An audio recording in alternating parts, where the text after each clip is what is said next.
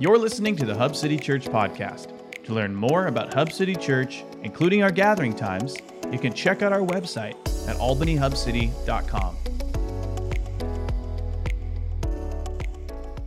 Well, hey, good morning. Uh, I know a lot of you are uh, newish today, uh, kind of here for dedications. Welcome to Hub City. Uh, we're really glad you're here. But um, if you didn't know, we are in or second week into a series through First John.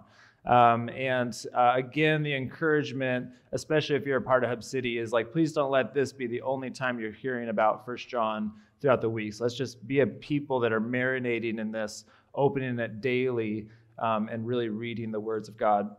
We're in the second uh, week of it. Um, and again, we looked last week at kind of the content for a lot of John's writings is he's he's responding to some of the false teachings that are going around uh, within the New Testament church now about who Jesus was, uh, specifically that he in his own flesh, his flesh was not God.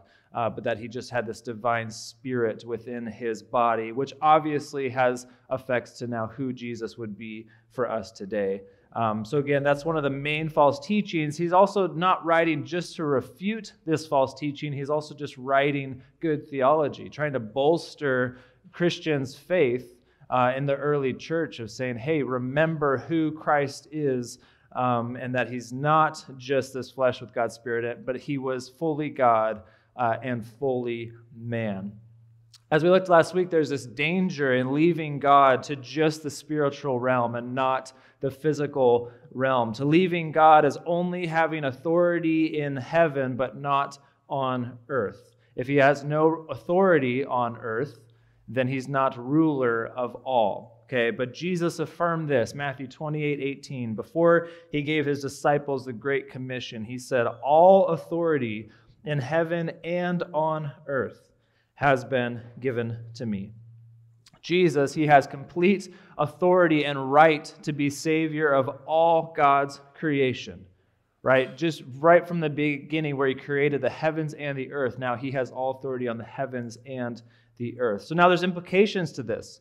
If Jesus was God in both spirit and flesh, there are life applications that are real realities today for anyone who is in Christ Jesus. And I'm excited to get into those. It's what John will be moving on to today from last week, and we'll dive into. Um, and I would like to pray one last time before we dive into it today. So if you join me in that, let's pray.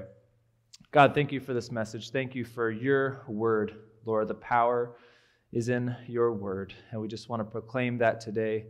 Um, and be with us as we hear your word today, Lord, and beyond any human speech, let it just reach down into the depths of our heart and change us and mold us into the people you created us to be. We thank you and we pray in your name. Amen. All right.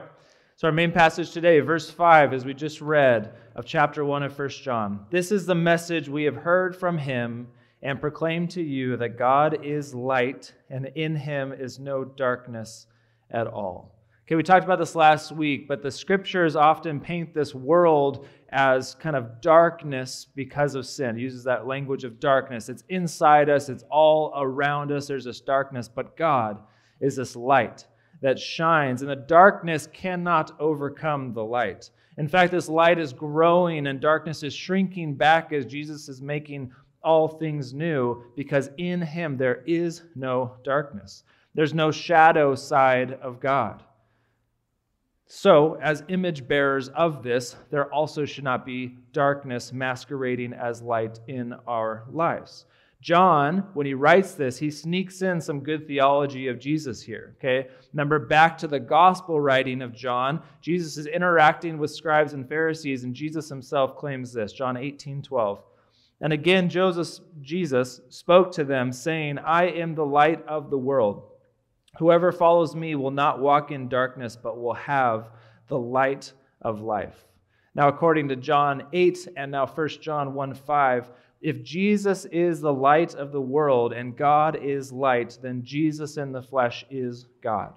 Okay, John just kind of sneaks it in here. Not just that he teaches about the light, but that he actually is the light. Remember, John is writing to Christians not only to bolster their faith, but also to write against these false teachings coming up about Jesus and what it means to follow God. One of them we looked at last week that we just talked about is that Jesus was not in the flesh God himself, but only in his spirit. What is done in the flesh, this is then what it teaches. What done in the flesh does not matter as, one, as long as our spirit is one with God. There's many applications to this. In this false teaching, then, if flesh is meaningless, then there's no moral code for physical action. Okay, can you see some problems with that? In fact, even if there was immoral behavior, it still would not result in sin. Even beyond that, you could be without sin if you had the right knowledge about God. We talked about last week, this is the beginning of what would be known as Gnosticism. Okay, the early Gnostics were starting to plague the early church with these teachings and actually remove themselves from the New Testament church to then teach different doctrine. And the leader of these, the, the, they believed that knowledge was key to salvation. So whatever actions were done by their flesh was meaningless. They thought their actions had no effect on right standing with God. Now we can learn a lot from how John responds to this. Okay, he doesn't just go off a, on a rant or bashing about how awful this teaching is or anything. He actually just does what a sensible theologian would do. He teaches good theology, which is great. So, verse 6, he says, If we say we have fellowship with him while we walk in darkness, we lie and do not practice the truth. Okay, so you're saying this. This is a falsehood. We're not practicing the truth. Now, this isn't uncommon even today, right? We all probably know someone, or maybe we've been this person that, that believes in God and says they follow him, but then their life looks nothing like Jesus's, right? There's no fruit in their life that would suggest they follow the God of the scriptures. And actually, we're going to get more into that in the next couple weeks. John gets more specific. But verse 7, John says, But if we walk in the light, as he is in the light, we have fellowship with one another, and the blood of Jesus, his son, cleanses us from all sin.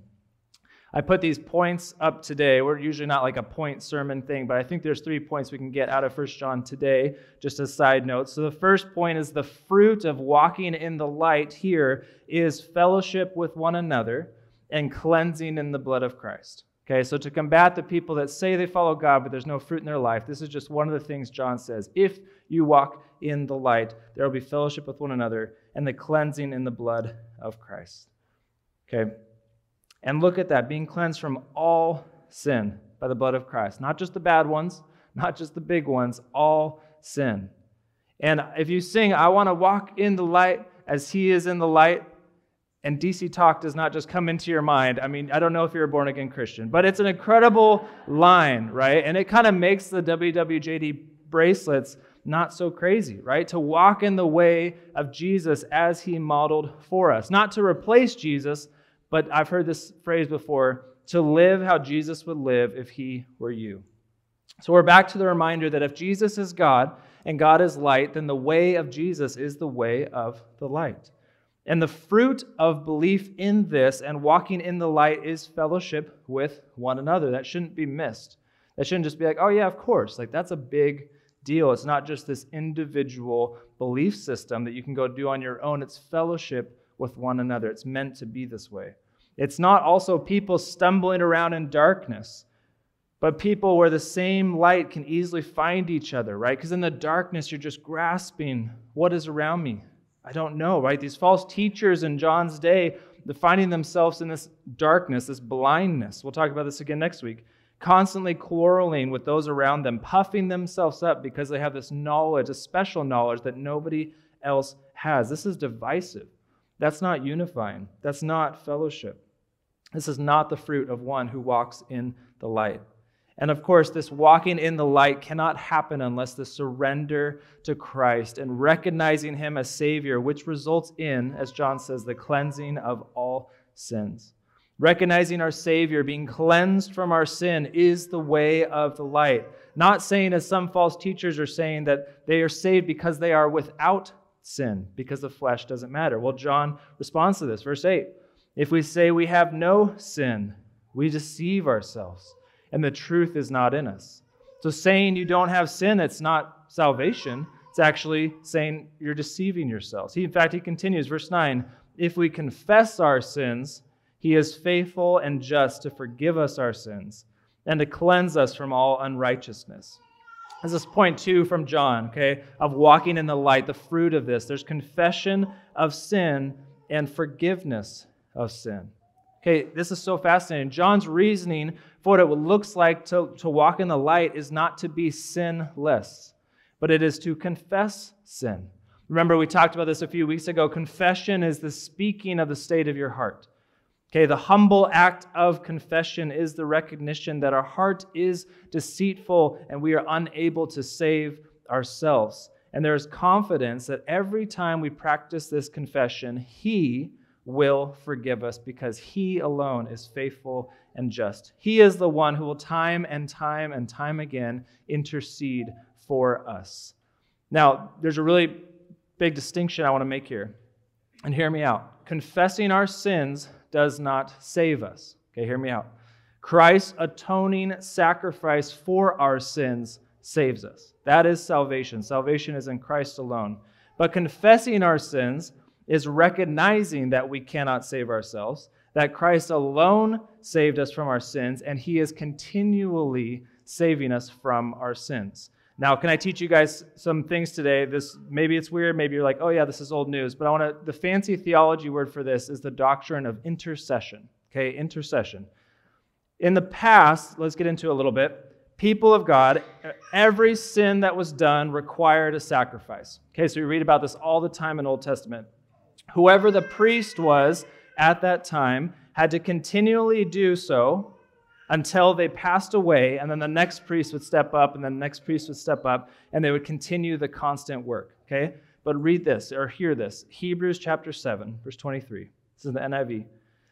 Now there have been many of those priests since death prevented them from continuing in office, but because Jesus lives forever, he has a permanent priesthood.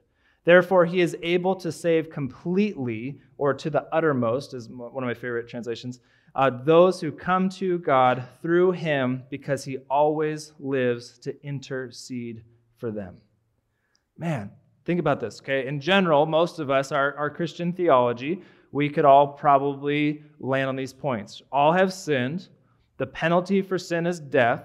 Jesus took our penalty of death for us, so now we're justified because of Christ. That's what he did for us, okay? In general, I think we can all agree with that. Then we know someday, at some time that only God knows, we will be with God in some new heavenly realm that may or may not look like earth, but a thousand times better because there will be no sin, no sadness, no fear, no death, etc. Okay? That we could probably generally agree on that. But one huge aspect of our theology that often gets missed and it can be brought out with this question, but what is Jesus doing right now? Between, between the resurrection and the second coming of Christ, what is Jesus doing right now? Now, I want to recommend a book that actually Randall and I are both reading and talking about. It's just a fantastic book, but it's called Gentle and Lowly by Dane Ortlund. Highly recommend it. Just a fantastic book. Um, but Ortlund actually talks about this intercession a lot. He gives examples where intercession is like a parent between a teacher and a student. Okay? Or another example, if you're more sports inclined, it's an agent representing an athlete to a sports franchise. Okay? So it's kind of this mediator in between. So, briefly, on the cross, full atonement happened for sins.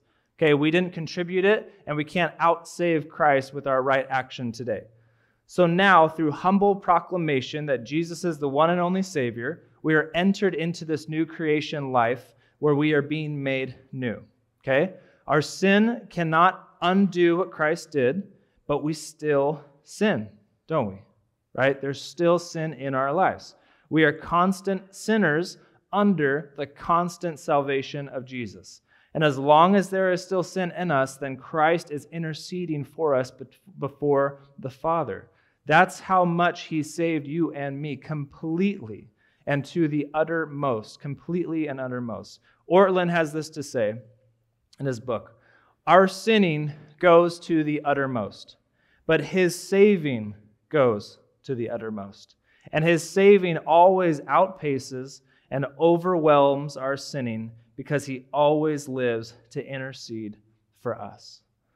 So for John to quell the false teaching, the goal is not to, to, the goal is not to not have sin, That's actually God's goal. He's the one who's going to take away sin, not you.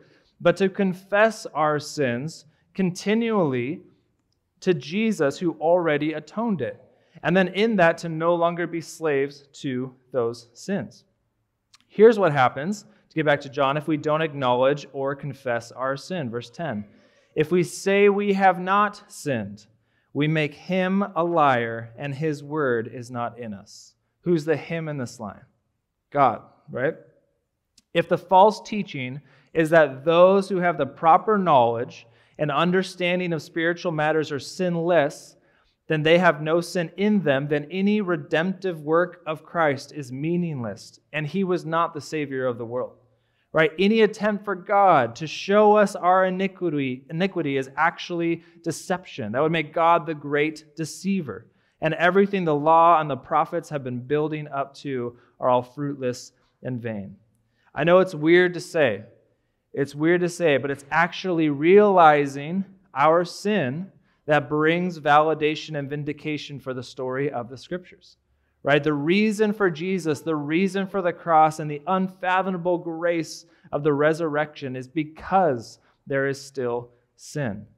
And here, as we enter into the first two verses of chapter 2 now, we see this hinge where chapter 2 actually completes chapter 1, but it also will point us forward as we go in the next couple of weeks. But here, what I want to talk about is the second uh, big doctrine of theology that I'd like to talk about today is advocacy. Okay, so we talked about intercession, this mediator, and the second one is advocacy. Okay, you guys still with me? Yeah, if anyone needs coffee, feel free. So now there's a difference between intercession of Christ and the advocacy of Christ. Okay, chapter 2, verse 1. My little children, I am writing these things to you so that you may not sin. Okay, first off, please don't be turned off or angry at John for calling us little children, okay? He's not trying to, you know, talk us down. Remember uh, later in 2nd and 3rd John, he refers to himself as the elder, and then he's writing to the church or the elect lady and her children, okay? Which for a lot of uh, commentaries, a lot of scholars, this is code language to the church, okay? The elect children, or the elect lady and her children. So John wants to make something very clear here everything we just walked through, recognizing our sin, confessing our sin, understanding that even though we are saved, there is still sin, this is not justification to continue in sin. Okay, he's, he's right. Remember, our sin is just reminders that we are in need of a Savior, and that Savior is Jesus Christ. John wants to make sure to his readers and to us today, he's not promoting sin. Okay, because that goes back to Romans now. Well, what shall we say? Shall we continue to sin so that grace may abound?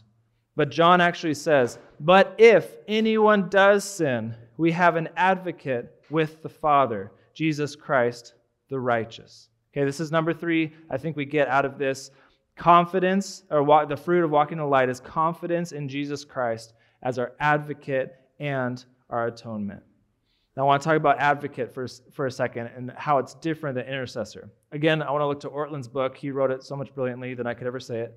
He writes Intercession has the idea of mediating between two parties, bringing them together. Advocacy is similar, but has the idea of aligning oneself with another. An intercessor stands between two parties an advocate doesn't simply stand between the two parties, but he steps over and joins the one party as he approaches the other. Do you understand? Get the difference a little bit? Christ is constantly with us in our corner, feeling what we feel, and not just representing us, but covering us with himself. It's like the ultimate puppy dog eyes to the Father, right? How can he do that? Because he covers over our sin. How can he cover over sin like that? Because he is the righteous. There is no darkness found in him. Okay, we look to other New Testament writers to write things. This is why Paul can write in Galatians 2:20, "I have been crucified with Christ. It is no longer I who live, but Christ who lives in me. And the life I now live in the flesh, I live by faith in the Son of God who loved me and gave himself for me." And he writes again in Romans 8 There is therefore now no condemnation for those who are in Christ Jesus.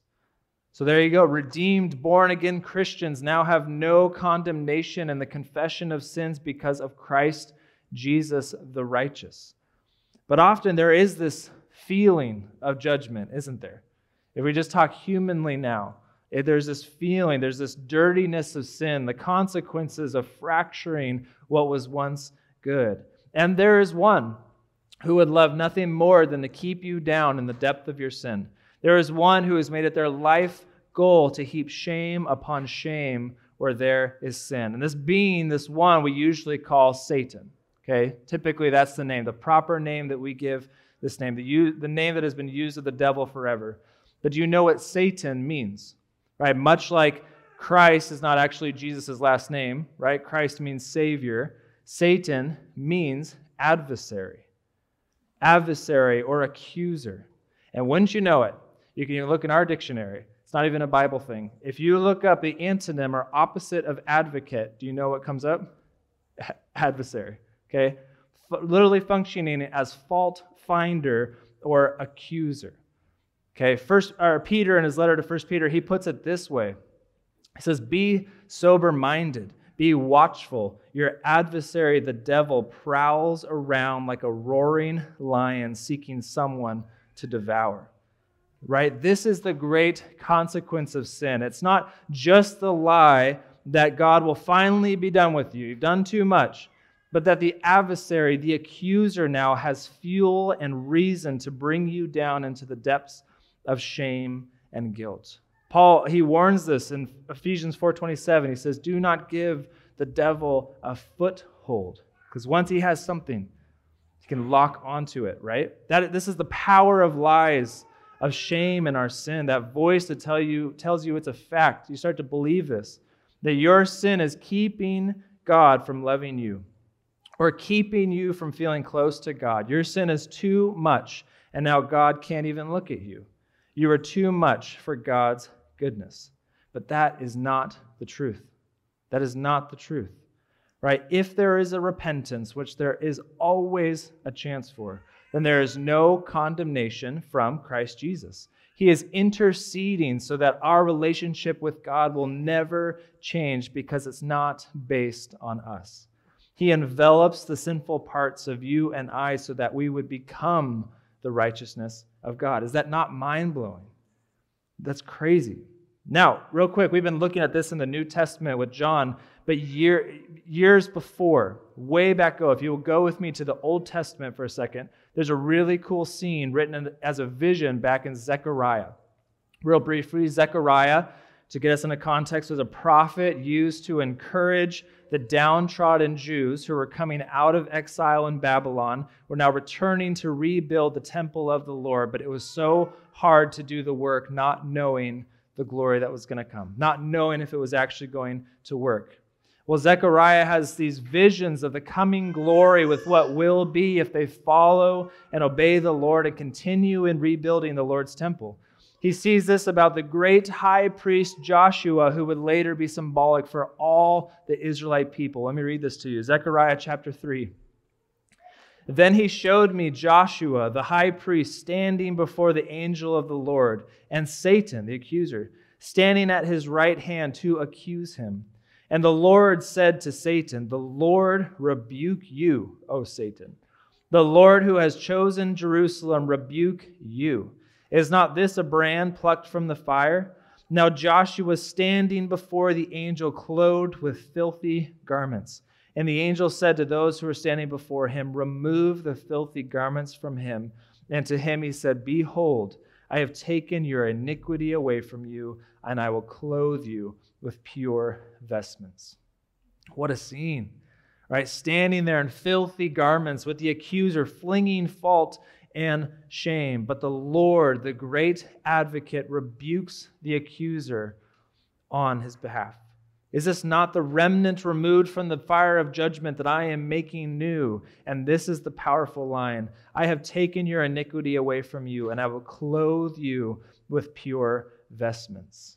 Okay, take that, right? This is not just a New Testament concept. This is what the people of God have known for a long time. And then go. This is what John is talking about here. If anyone does sin, the adversary takes advantage and heaps on insults and shame, but the advocate steps in and takes away the grounds for any of that shame. The sin is forgiven. There is no longer grounds for shame. And how can he do this? 1 John 2 2. He is the propitiation for our sins. Weird word, hard to say. Propitiation means something offered for atonement or something offered in exchange for, and it's usually used in terms to a deity or to a god. It's actually not a, just a Bible word, it's a generic spiritual word. Okay? It's crazy how this is written, though. Look at it. When think about it. When regular worshipers come to their deity of church, or sorry, deity of choice, it's usually the worshiper who makes atonement for their sins because and to make amends to their deity, right? But John flips this. Jesus, God made flesh, is the atoning sacrifice for our sins. He takes our side. He becomes our sin to be the atonement in himself. So when sin occurs, the advocate steps in as the atonement for the sin, completely removing the sin, and thus is no longer anything that reasons for condemnation. But this is why it can't just be done by anyone right? The atonement actually is Jesus himself. It's not just something Jesus does, he literally is the exchange, and he died for it. Jesus died because he stood as our advocate. And that makes his resurrection even more incredible because that what death should have consumed and then still kept coming after us, he defeated death. So now every time death, because sin leads to death, death comes for us, he steps in with a power to overcome and defeat it. It's wild to think about Jesus' constant advocacy for us and the end of verse 2 and where we'll end today, and not for ours only, but also for the sins of the whole world. This blows up any power sin has over the whole world. This is why God can make all things new, because the very sources of the fracture of God's good earth has been dealt with putting back the pieces now in God's good earth, or as the New Testament writers call it, reconciling all things is now possible because of the advocacy of Christ Jesus. And, church, this is the comfort John is establishing that today, when I sin, today, when you sin, there is confidence that Jesus is always interceding for us, but also today, he is our greatest advocate. He is interceding always. If you sin, He is your advocate. Intercession is forever constant. Advocacy is constantly when is needed. And as incredible as all that is, we have to be careful because we can just throw up our hands and, at sin and, and minimize it. And it's it not look at its profound destruction that it can have in our lives. And for the last time, I'll quote Ortlund again. Again, just please get this book. It's so good because we can't miss the application of this. He says, Do not minimize your sin or excuse it away. Raise no defense. Simply take it to the one who was already at the right hand of the Father, advocating for you on the basis of his own wounds. Let your own righteousness and all or your own unrighteousness and all your darkness and despair drive you to Jesus Christ the righteous in all his brightness and sufficiency. Guys, we are so covered by grace, it's ridiculous that we're afraid to come to the Father with our own faults. I get it. I'm afraid too, but it's kind of ridiculous, right? Any fear that we have has to be man made by bad experiences with earthly fathers or mothers or authorities in our life, whatever the case is. Because you look at these scriptures and Jesus, in every way, makes it possible for complete salvation. You and me are living out this kind of cosmic courtroom drama all the time, right?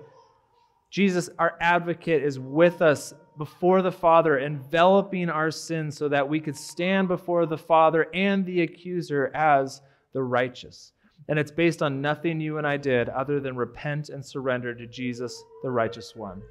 Now, this is super fascinating. Be done in a few, in a few seconds. And just more of a side note, but it's still relevant. We have this advocate in the Lord, but what about before and after all this happens, right? What about in the temptation and the aftermath of being washed new again? It's almost like we need a helper or, or a counselor or someone just all the time. Oh, yeah, John 14. Let's look at this. 1426, Jesus is telling his own followers, but the helper, you know what other translations are that? Advocate, comforter, counselor the Holy Spirit, whom the Father will send in my name. He will teach you all things and bring to your remembrance all that I have said to you. So now, circling back out of this courtroom drama, we get back to John. Okay, and as he's writing this, he's, he's urging the church. And this is it for us today. I'm writing these things to you so that you just don't go down that sinful path. Flee towards purity as fast as you can. The Spirit will aid you and remind you and convict you towards walking in the light. But when you fail, if sin happens, realize it has no power or hold over you because of Christ's forever atonement. But also that you have the great advocate of Jesus, the righteous one, standing in your place to pronounce you clean once more. Our tendency is going to be to self advocate to self judge for ourselves, how to fix our life, or even look to alternate ways to find salvation. John is saying, don't go there. It's all in vain. Run to the righteous one. You can come to him freely because he already came to you. And this is the result, or the fruit that will result in walking in the light fellowship with one another, the cleansing and forgiveness of our sins, and greater worship and understanding of the complete salvation by Jesus Christ. This is the God we worship. That is the King, Jesus, who does not accuse you of sin, but redeems you out of that darkness and makes you new to walk in the light. And it's this newness that gives us the confidence to be a people who can walk in the light. In the next few weeks, we're going to unpack more of what walking in the light means in our lives. But now, to finish up, I believe there's power that can awaken in us, actually, if we reread today's passage with a deeper understanding of the reality of actually walking in the light, that darkness is not all there is. The sins and struggles we all have, they don't have to rule over us. They actually have no power. So, actually, if you would stand with me, I want to read our passage again one last time, and then we'll pray and we will respond to this great God that we have. 1 John 1 5 through 2 2. And this is the message we have heard from him and proclaim to you that God is light, and in him is no darkness at all. If you want to read aloud, you can. If we say we have fellowship with him while we walk in darkness, we lie and do not practice the truth. But if we walk in the light as he is in the light, we have fellowship with one another, and the blood of Jesus, his Son, cleanses us from all sin. If we say we have no sin, we deceive ourselves, and the truth is not in us. If we confess our sins, he is faithful and just to forgive us our sins and to cleanse us from all unrighteousness. If we say we have not sinned, we make him a liar, and his word is not in us. My little children, I am writing these things to you so that you may not sin. But if anyone does sin, we have an advocate with the Father, Jesus Christ the righteous. He is the propitiation for our sins, and not for ours only, but also for the sins of the whole world. Amen. Amen. Let's respond today, but to this great God. Communion will be open uh, during the music, and let's worship to our God today. Let me pray. Let's do that.